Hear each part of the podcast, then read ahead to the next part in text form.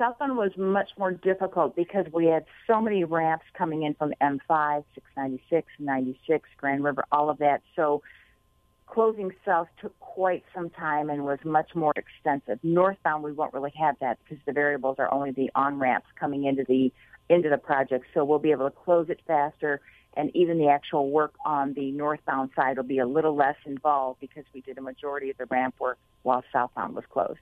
So, how long will the northbound side take to complete? Well, the contract is uh, through September 15th. The contractor has until September 15th legally to keep that northbound side closed while doing that work.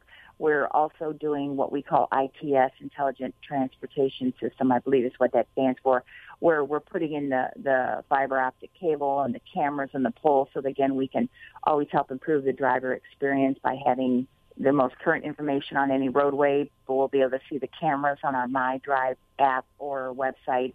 That kind of work also has to go on in addition to some landscaping and there's ditches and culverts that have to be cleaned out so the drainage off the road is better there's a lot more that goes on besides just the roadway. But again, they have until mid-September by contract before any penalty starts should it go longer than that. When work was being done on the southbound, of course, there was a rather long and involved detour that uh, people had to take. Uh, what is the recommended detour for northbound traffic? It is the same detour, just the opposite way. Drivers heading northbound on 275 will then have to either go east on 96 or west on M14. Our detour suggestion, because again, we're moving freeway traffic onto other freeways, and we're talking about maybe close to 100,000 drivers a day, including trucks and tankers and semis and all that type of thing.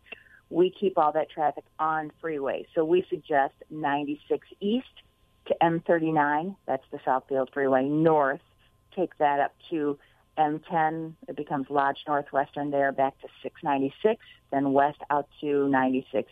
And it is about 22 miles. We know a lot of people don't use it, but that's what we have to recommend for the quantity and the type of vehicles that use the freeway. Sounds like uh, the project is on schedule. Uh, is it on budget? It is on budget and we are on schedule. And there was never any expectation on when Southbound was open. That has become a, a misperception that people have talked about.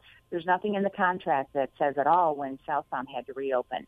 Uh, what is in the contract is that the employees for the contractors have to have a three day rest. And that does happen to be tied into this long holiday weekend.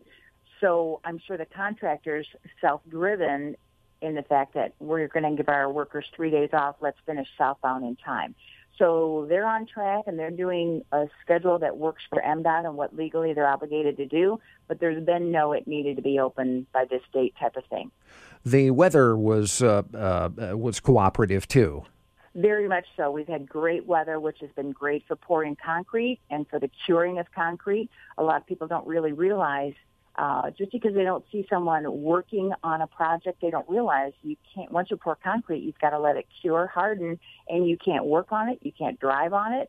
And so, uh, unfortunately, we have a number of instances where drivers will think the road is fine. They cut around some barrels and then they drive through concrete, which then has to again be broken up and repoured so the idea that those barrels are to keep people safely on the roadway, but also to protect the work that's been done. And we've got some of that going on as well. The great weather has really helped with that concrete curing.